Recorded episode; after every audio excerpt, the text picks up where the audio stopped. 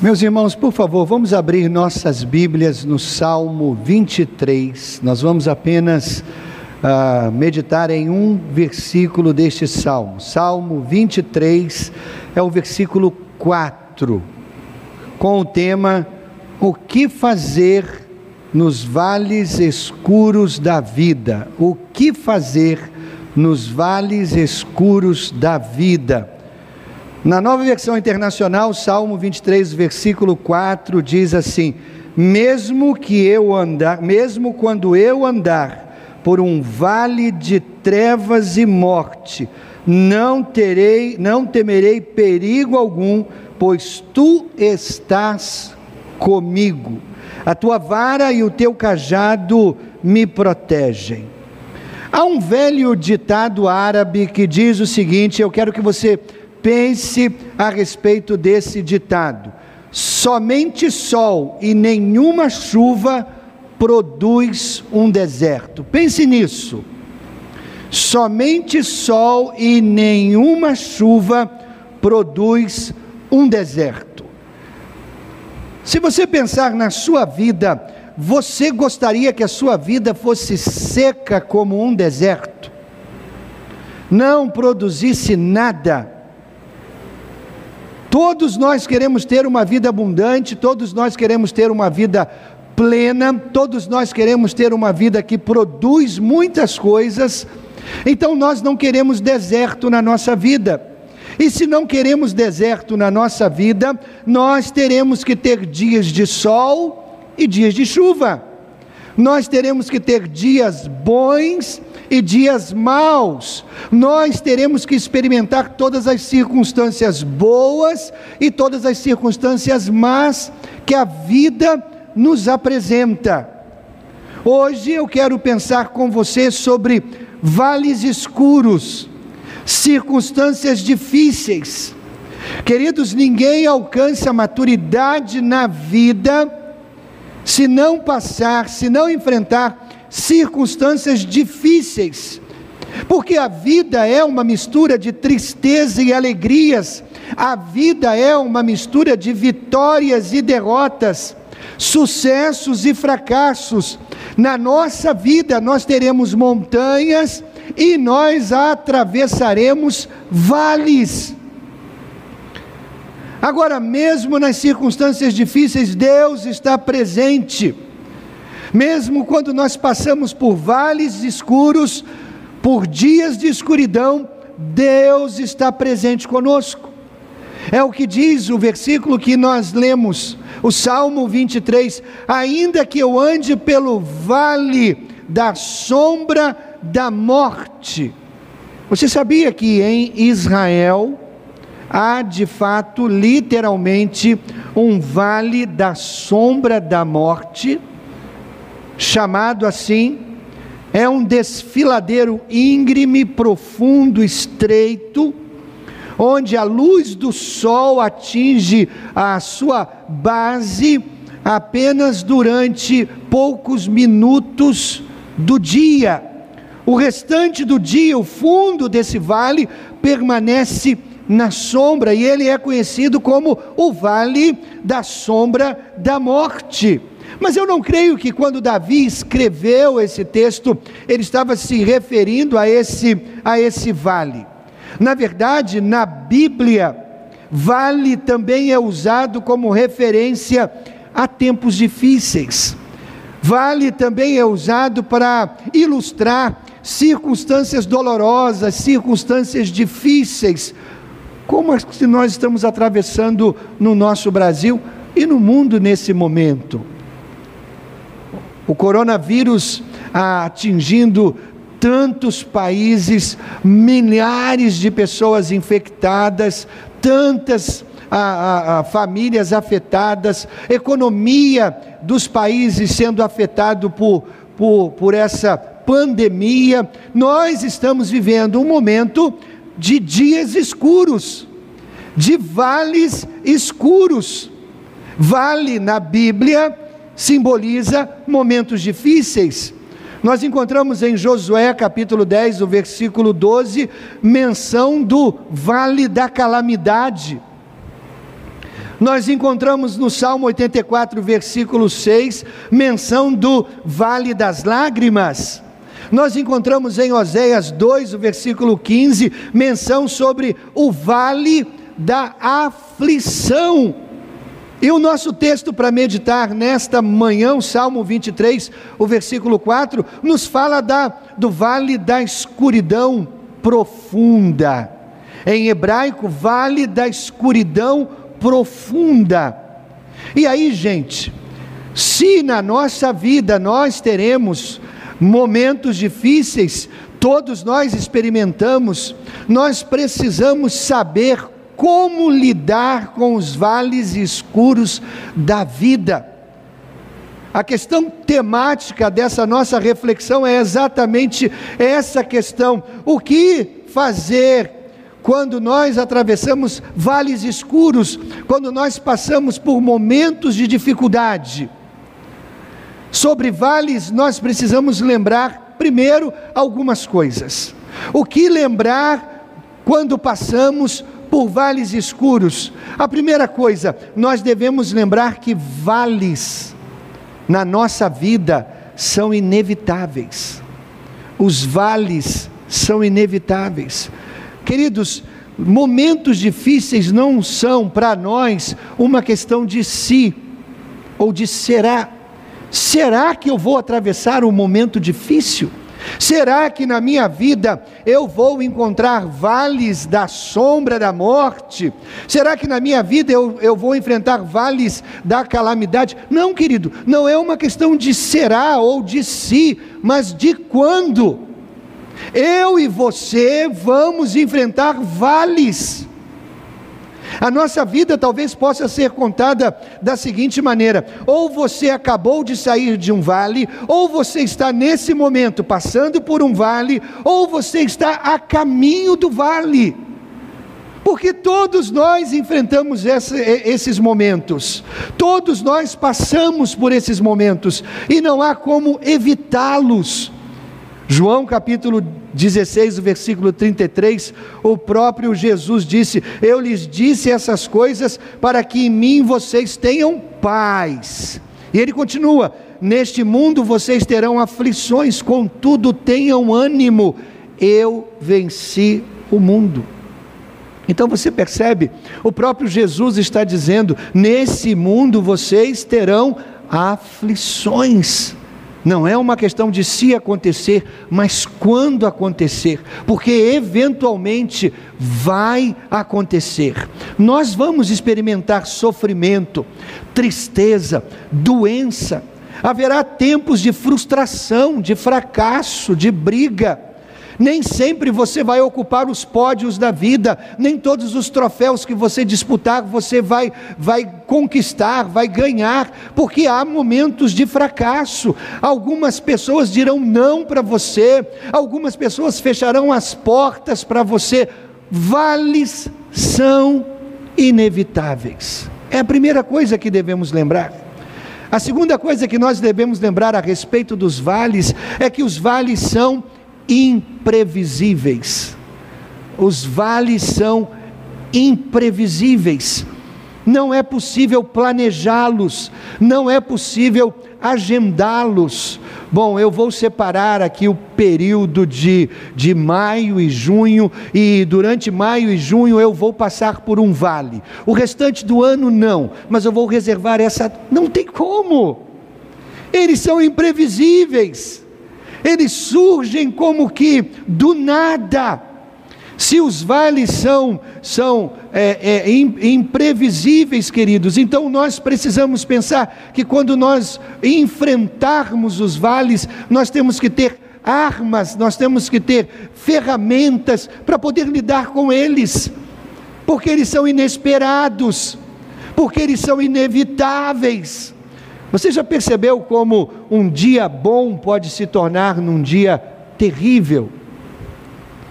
Nós que vivemos num país tropical, algumas vezes durante o verão nós enfrentamos tempestades de verão, não é? O dia está belo, está iluminado, o sol está brilhando, como ontem. tivemos momentos de, de, de sol e momentos de, de grande tempestade na nossa cidade. Vales são como tempestades de verão, simplesmente vão acontecer de maneira imprevisível.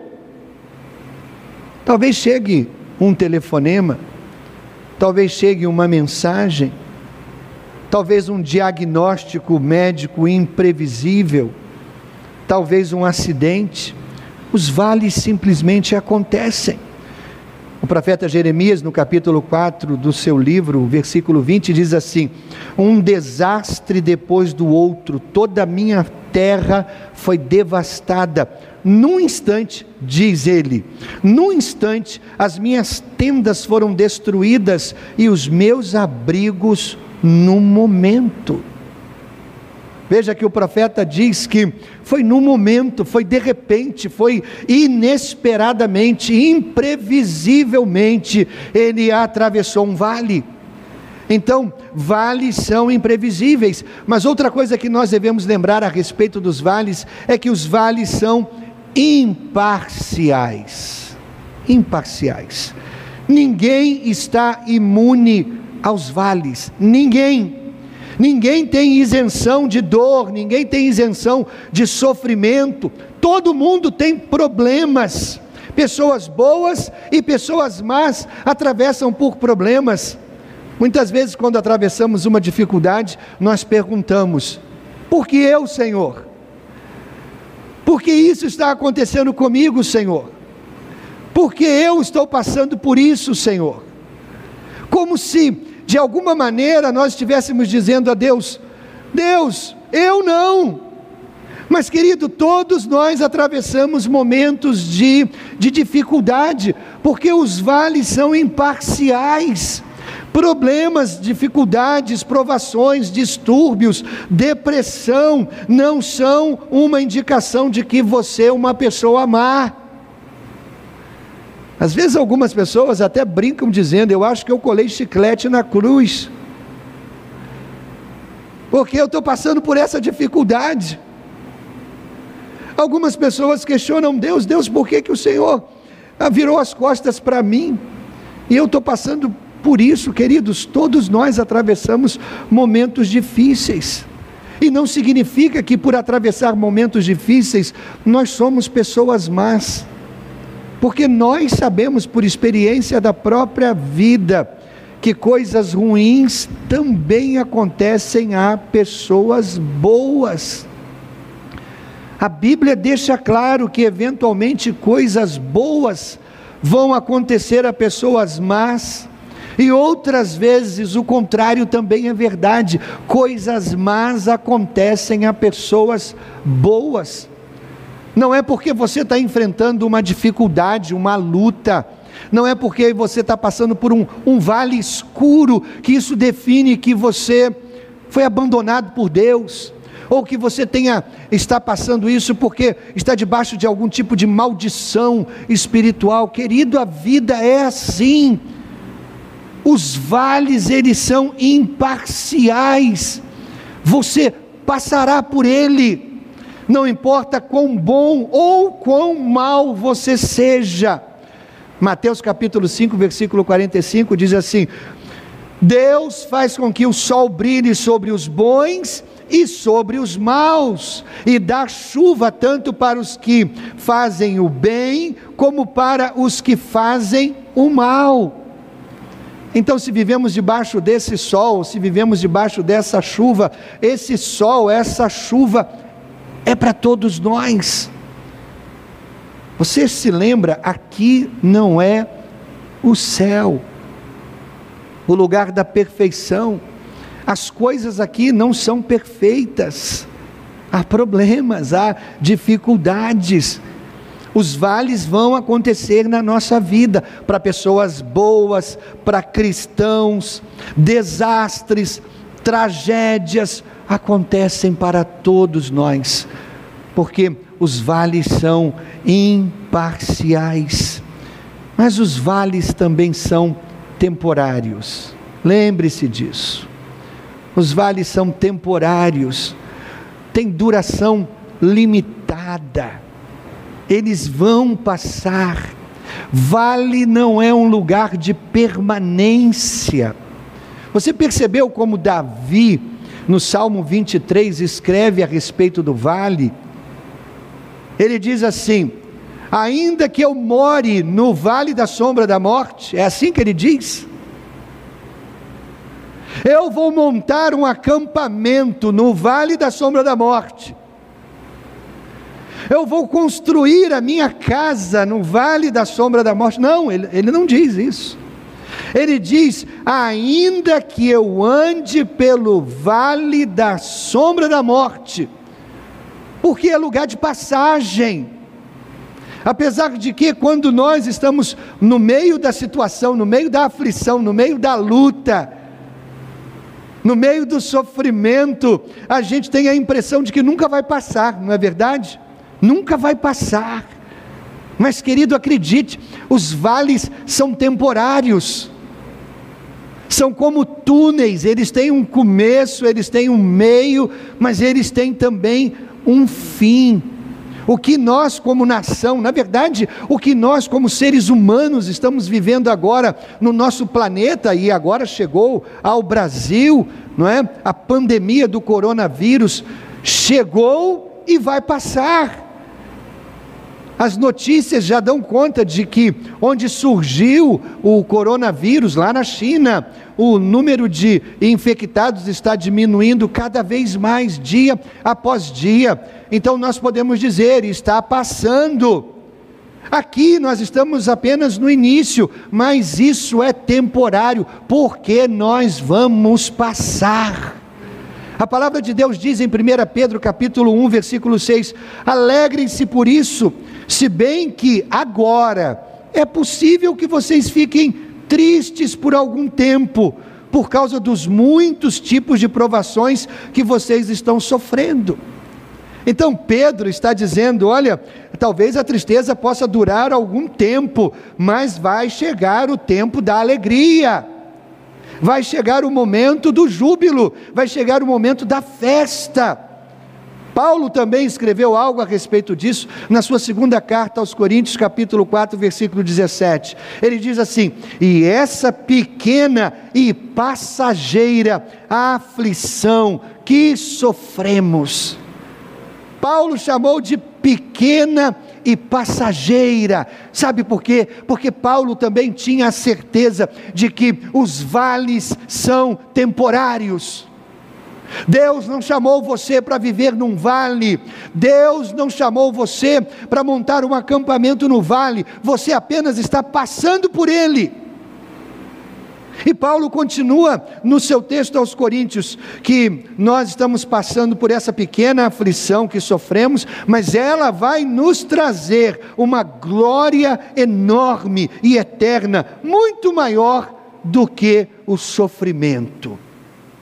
Vales temporários podem produzir benefícios eternos se nós agirmos, se nós reagirmos de maneira correta. Os vales são temporários, queridos. Eu não estou minimizando a sua dor, pelo contrário, por favor. Eu não estou dizendo que o seu sofrimento é bobagem, não, querido. Eu me levanto aqui nessa manhã para dizer a você que o seu sofrimento tem fim. O seu sofrimento vai passar, a sua luta terá fim porque você não foi chamado para viver num vale. Deus tem coisa melhor para mim e para você. E finalmente, a última coisa que nós devemos lembrar a respeito dos vales é que os vales não são acidentais. Eles não são acidentais. Deus sempre tem um plano. Deus sempre tem um propósito. A mente e o coração de Deus têm planos. Por isso os vales não são acidentais.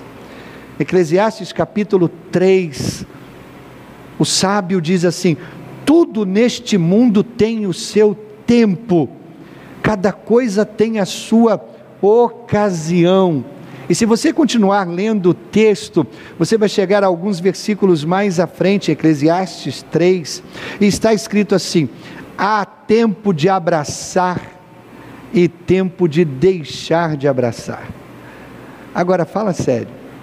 É muito difícil para nós brasileiros deixarmos de abraçar, não é verdade? Todas as recomendações estão dizendo: não aperte as mãos, não abrace, não beije. Mas é tão automático para nós, nós somos um povo caloroso, nós somos um povo afetuoso. E a gente estende a mão e a gente dá abraço e a gente beija. E nós, os cariocas, somos ainda mais calorosos ainda, não é? Porque nós damos dois beijinhos. Então apertamos as mãos, então abraçamos e damos dois beijinhos. Chegou o tempo de deixar de abraçar. Mas isso não vai mudar a nossa essência. Quando voltar o tempo de abraçar, nós vamos descontar. E nós vamos andar pelas ruas abraçando até estranhos. Eu gostaria que fosse assim. Que a gente não mude a nossa essência, mas é, é preventivo a gente evitar os contatos físicos. Mas voltando à nossa, à nossa questão, os vales são, ah, os vales não são acidentais. Tudo neste mundo, diz Eclesiastes, tem o seu tempo, cada coisa tem a sua ocasião. Pedro, escrevendo no capítulo 1, ele diz: essas provações são para mostrar que a fé que vocês têm é verdadeira.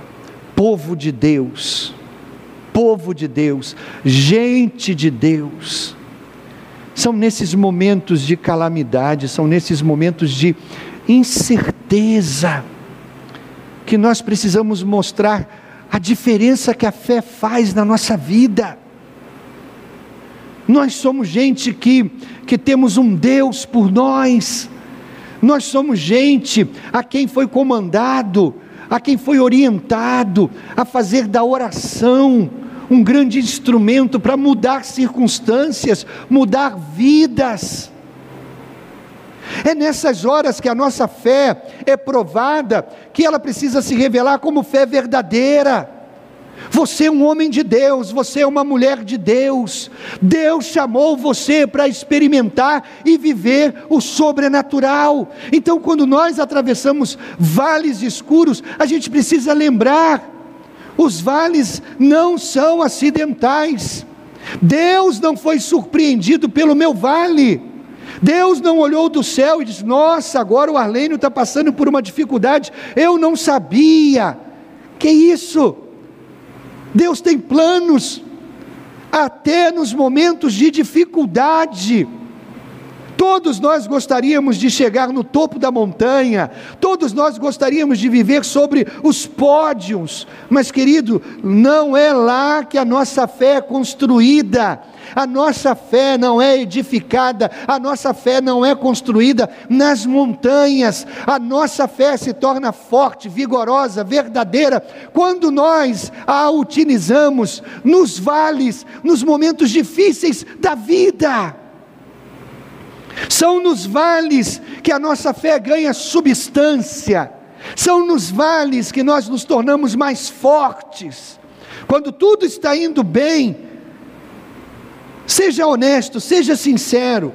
Quando tudo está indo bem, a gente não precisa realmente de Deus, não é verdade? Quando está tudo uma, a, a mil maravilhas, quando o céu é céu de brigadeiro com várias estrelas, quando o mar está calmo e o vento simplesmente empurra a nossa embarcação da vida, quando as redes são puxadas cheias de peixes, nós não precisamos de Deus, não é verdade? Mas quando Deus se faz necessário em nossa vida? Quando Deus se faz mais necessário na nossa vida?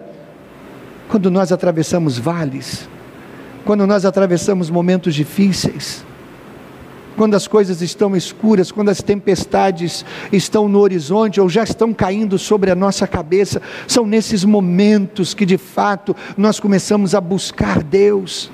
São nesses momentos que nós dobramos os joelhos e começamos a clamar pelo Deus dos céus e da terra. Nós deveríamos aprender que nós precisamos de Deus em todas as circunstâncias, nas tempestades e nos dias de sol, nas montanhas e nos vales, mas nós somos assim. Nós nos lembramos mais de Deus quando as coisas estão difíceis. Então, queridos, os vales, eles não são acidentais. Eles existem muitas vezes para provar a nossa fé. E isso nos leva à pergunta inicial: o que fazer nos vales escuros? O Salmo 23, o versículo 4, na nova versão internacional, o salmista diz assim: Mesmo quando eu andar por um vale de trevas e morte.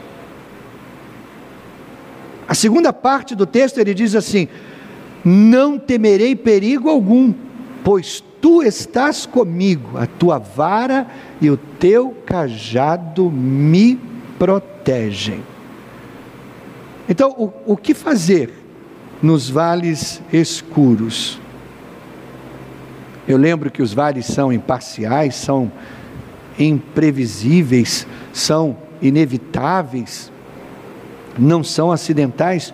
Ok, isso eu trago na minha memória, mas o que de fato, de maneira prática, eu devo fazer quando os momentos difíceis se abaterem sobre a nossa vida? Primeira coisa, resistir ao desânimo resista ao desânimo. Querido, nós não podemos rodear o vale, nós não podemos saltar o vale, nós não podemos pegar outro atalho, outro caminho. Não é possível passar por debaixo do vale, nós só podemos atravessar, nós só podemos passar pelo vale, nós só podemos andar pelo vale. E quando nós passamos por momentos difíceis, uma tendência humana, eu diria até um direito humano, é ficar desanimado. Faz, faz parte daquilo que nós somos, nós somos humanos. Nós sentimos, nós nos abalamos. E o desânimo vem e muitas vezes se instala sobre nós. Uma certa depressão sazonal, sabe? Aquele pequeno momento de depressão, isso faz parte da natureza humana. Não, não, você não está demonstrando pouca fé se durante os vales você enfrentar algum tipo de, de desânimo. Não, não, você não está a, abandonando Deus, se durante o vale, em algum momento, você enfrentar um sentimento de desânimo, isso faz parte da natureza humana. Entretanto, enfrentar o desânimo com fé é um dever de todo cristão. Você está me entendendo? É um direito seu, como ser humano, sentir desânimo quando você atravessa o vale escuro. Porque você é feito de todo material, do, do, do mesmo material que todo ser humano, você é feito de carne e osso. Mas é um dever seu, como cristão, enfrentar o desânimo com fé. Porque aí sim, entregar-se ao desânimo é pecado. Porque se como ser humano você sente o abatimento, se como ser humano você sente o desânimo, mas como cristão você não enfrenta o desânimo, o abatimento com fé, e aí você se entrega ao desânimo, aí você está pecando. Por quê?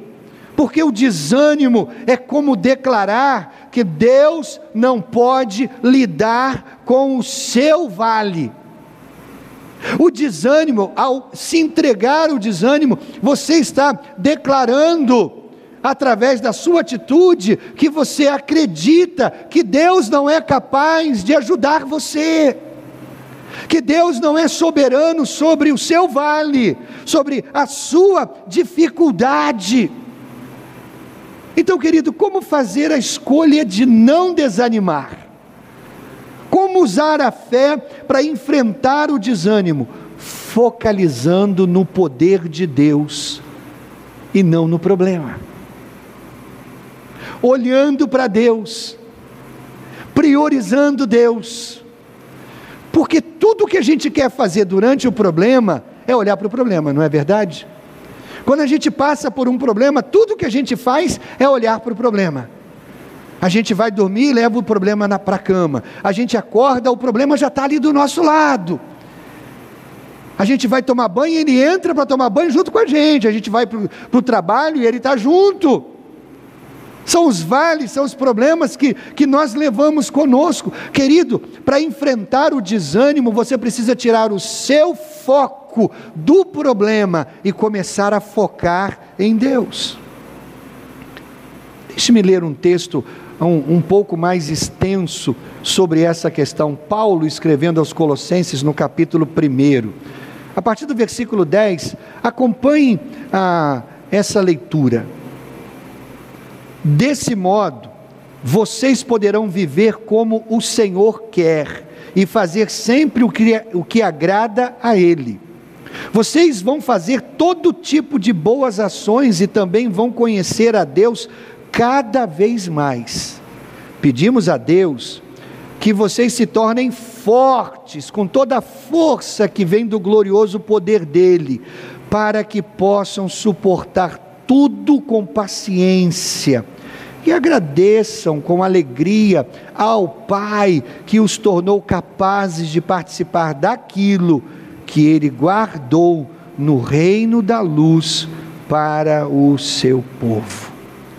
Querido, o, o foco desse texto não são as nossas debilidades, não são as nossas fragilidades, não são os nossos desânimos Paulo diz: Pedimos a Deus que vocês se tornem fortes com toda a força que vem do glorioso poder dEle. Meu querido, a minha, a minha orientação, ou perdão, a orientação bíblica, é que você resista ao desânimo, se fortalecendo em Deus, que você resista à, à apatia, olhando de fato para Deus todos os dias da sua vida.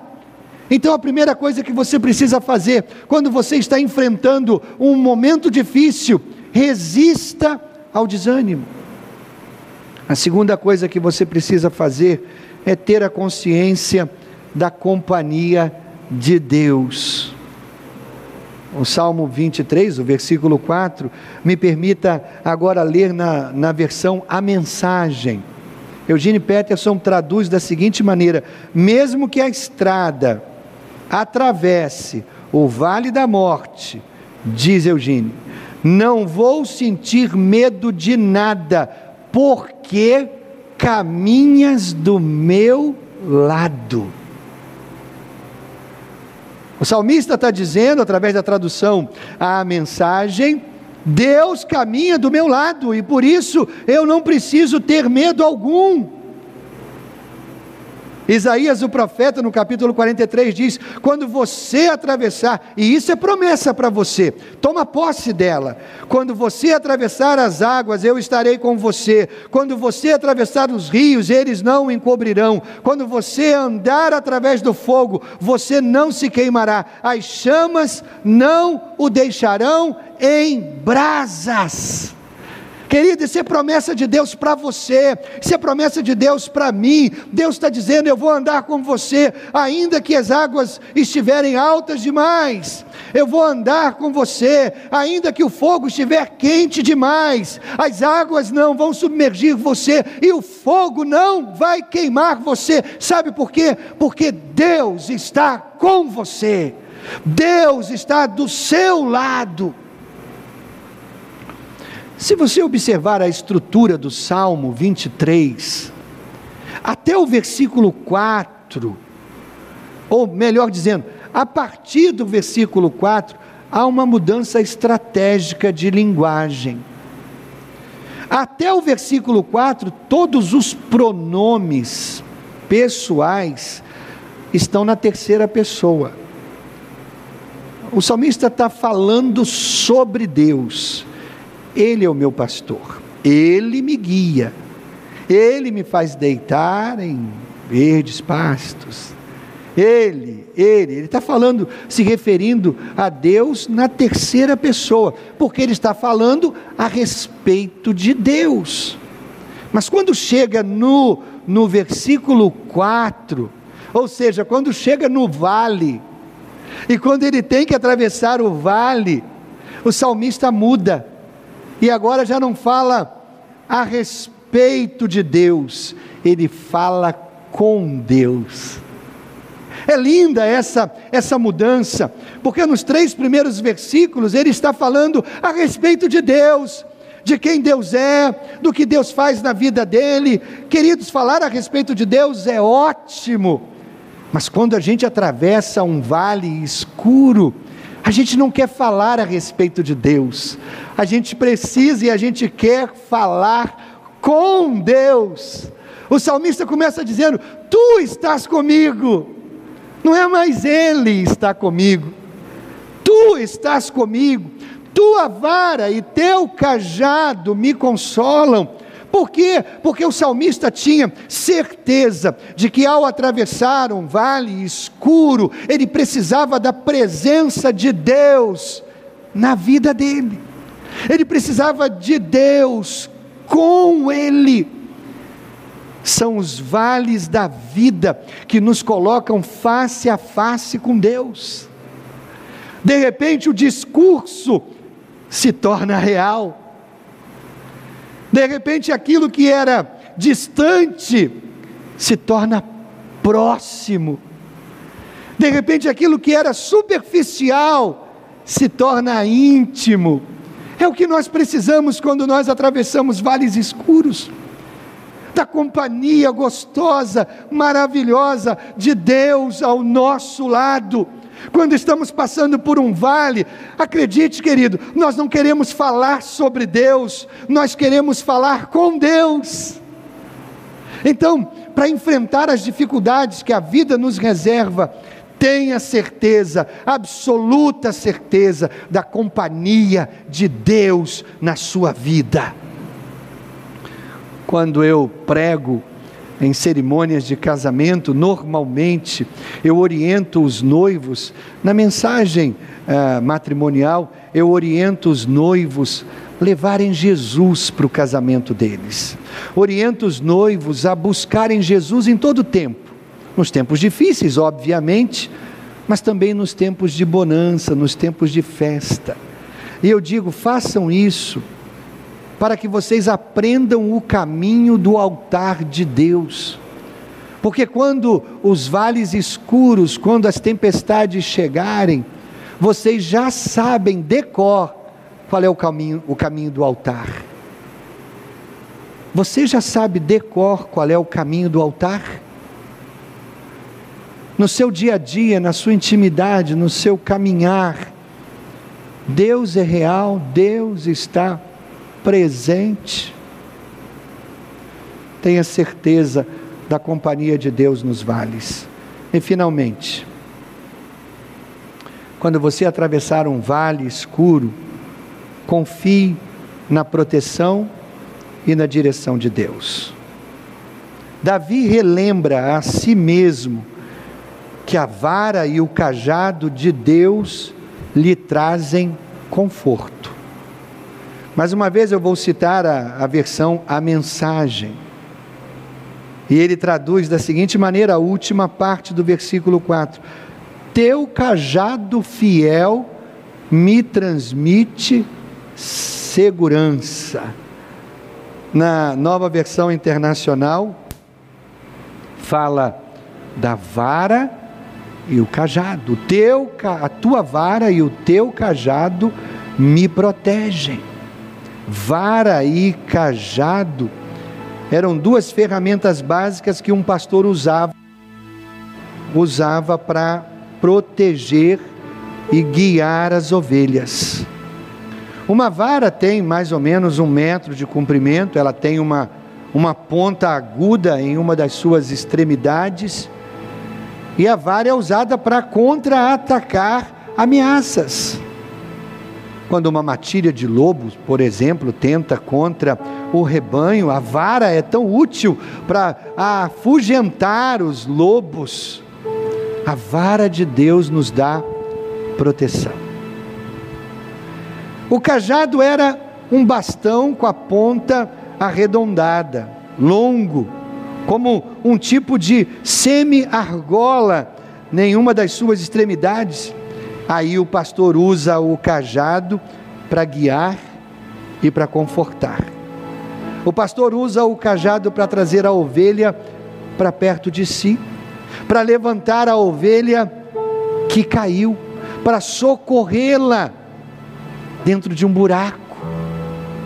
Querido, durante os vales, se de fato você tem buscado Deus, se de fato você tem andado com Deus nos momentos de bonança, de alegria, de festa, quando você entrar no vale, você não estará entrando sozinho. Deus está com você. Nós gostaríamos que Deus nos livrasse dos vales, não é verdade? As nossas orações dizem isso.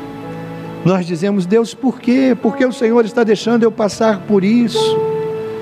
Queridos, existem perguntas na nossa existência que só terão resposta na eternidade. Não pergunte, Deus, por quê? Por que eu estou passando por esse vale? São perguntas que não têm respostas. Mas acredite, se você caminha com Deus durante os seus momentos de felicidade, de conquista, quando você entrar num vale, você não estará sozinho. É aí que o Senhor se transforma em pastor. O salmista começa dizendo: O Senhor é o meu pastor. Se ao longo da sua vida, nos momentos de festa, nos momentos de alegria, Ele é o Senhor da sua vida. Acredite, quando você entrar no vale, aí é que você vai experimentar Deus como seu pastor. E esse pastor tem uma vara e um cajado que serão usados para proteger e dirigir você. Eu quero concluir essa meditação falando de sombras. O vale é o vale da sombra da morte. Há três coisas que você precisa lembrar a respeito de sombra. Primeiro, as sombras são sempre maiores do que a realidade. Se aqui na minha na minha frente, se acender um holofote, a minha sombra será projetada ali no telão e ela será maior do que eu. Isso é natural das sombras. As sombras são sempre maiores do que a realidade.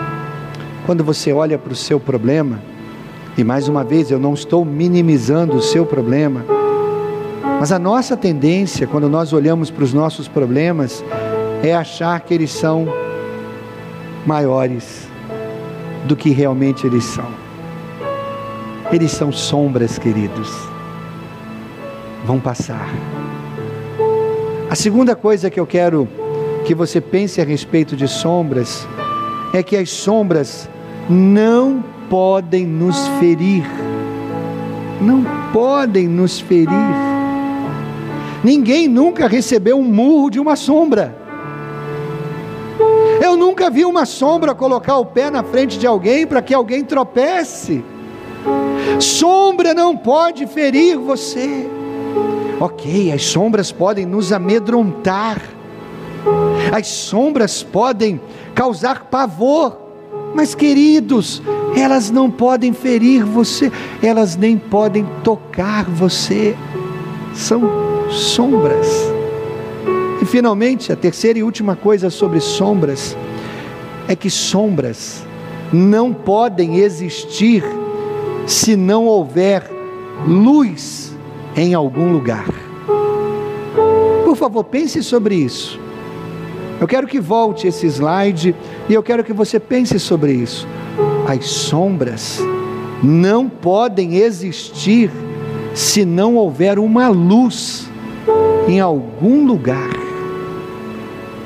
Voltando para o exemplo que acabei de ilustrar, se aqui à minha frente for aceso um holofote, a minha sombra será projetada ali atrás, mas ela só é projetada porque existe uma luz.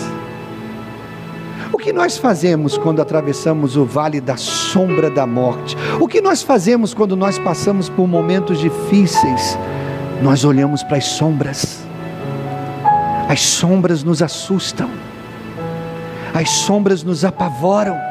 As sombras são como fantasmas. Querido, a minha sugestão final, o meu conselho final, é que quando você estiver amedrontado por uma sombra, quando uma sombra estiver apavorando você, tire os olhos da sombra, olhe para a luz, olhe para a luz. No Evangelho de João, capítulo 8, versículo 12, Jesus disse: Eu sou a luz do mundo. Quem me segue nunca andará em trevas, mas terá a luz da vida. Olhe para a luz, querido. Olhe para Jesus. Não olhe para as sombras. Se existem sombras na sua vida, é porque existe uma luz. Volte-se para ela. O Salmo 34, versículo 19, diz: O justo passa por muitos sofrimentos, mas o Senhor o livra de todos eles. Vivemos um momento difícil em nossa história como seres humanos. O Brasil só está entrando neste vale, mas ainda vamos enfrentar dificuldades. E a mensagem que Deus colocou no meu coração para você nessa manhã é para preparar você. Quando nós entrarmos no vale da sombra da morte, nós vamos resistir ao desânimo. Nós vamos entrar nesse vale com a consciência da presença de Deus.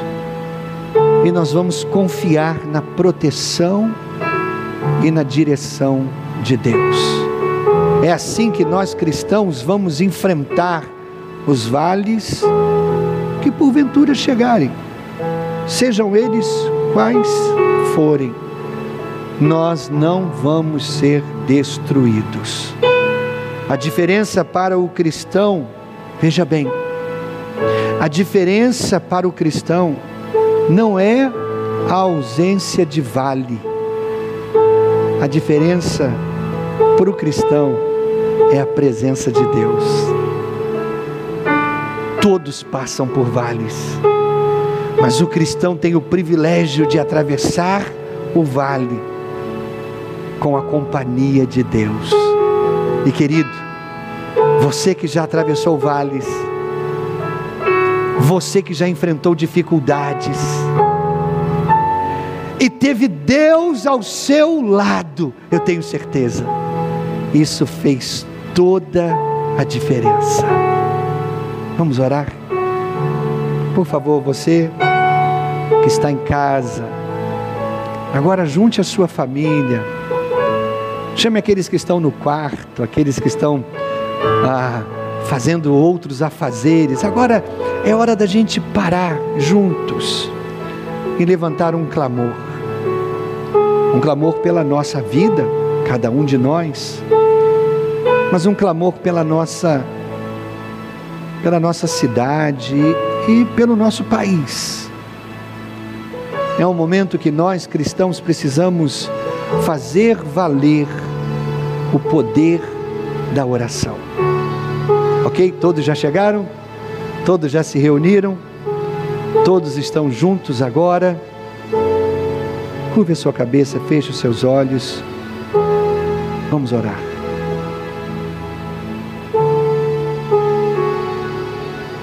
Pai bendito, o Senhor é o dono do universo.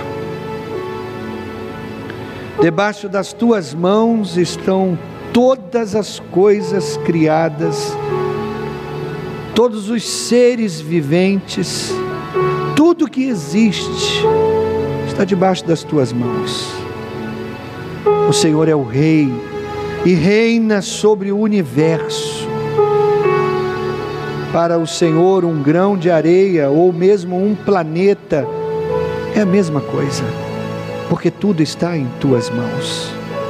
E Senhor, agora nós nos unimos em fé com centenas de outras pessoas espalhadas por Itaperuna e mesmo toda essa região. Nós nos unimos em fé para clamar por misericórdia, Deus.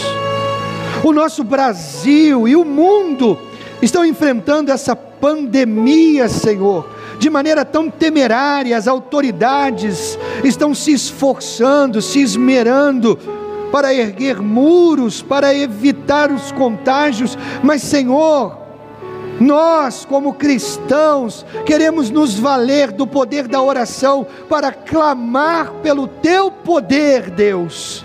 Os escudos humanos forem ineficientes, levanta, Senhor, o Teu escudo, Protege, Senhor, a nossa família, protege a nossa casa, protege aqueles que nos são caros, nossos filhos, maridos e esposas, nossos irmãos, nossos pais, nossos avós idosos. Senhor, protege a nossa família, livra-os dessa contaminação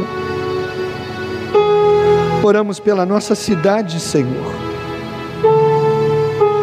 E ousamos pedir, Deus, não permita que nenhum caso seja diagnosticado na nossa cidade, Deus. É o que nós pedimos, Senhor. Pelo lugar onde nós vivemos e trabalhamos e criamos nossos filhos, Senhor, protege a nossa cidade que as medidas restritivas e protetivas, Senhor, que, essa, que elas sejam eficazes e que de fato o vírus não chegue até nós. Protege o nosso Brasil, Senhor. Há previsões tão catastróficas na área da saúde Há previsões de, de milhares de, de infectados. Pai, em nome de Jesus, que essas previsões caiam por terra, Senhor, em nome de Jesus e que de fato o Senhor, o nosso Deus, proteja a nossa nação e faça com que esse vento, essa tempestade passe, Senhor, e não deixe sequelas, meu Pai, em nome de Jesus quão grave também é, Senhor, o abalo econômico. Deus, por favor, por favor, ajude, Deus, para que medidas sejam tomadas, a economia seja protegida, as pessoas não percam seus empregos, as lojas não deixem de vender, os escritórios não deixem de atender. Meu Deus, por favor, que medidas sejam tomadas para que haja proteção econômica da nossa nação, Deus. Nós oramos pelas autoridades, que o Senhor dê a elas sabedoria, que o Senhor dê a elas estratégias corretas, e que o Senhor tenha misericórdia da nossa humanidade. Se tivermos que atravessar vales como esse que se anuncia, ou qualquer outro vale, Senhor, por favor, não nos deixe desanimar. Senhor, por favor, nos faça sentir a tua presença. E Senhor, protege e dirige o teu povo. Porque aprendemos contigo nesta manhã que a diferença do cristão não é a ausência de vales, Senhor. A diferença é a presença do Senhor. Nós oramos em nome de Jesus. Você em casa diga amém.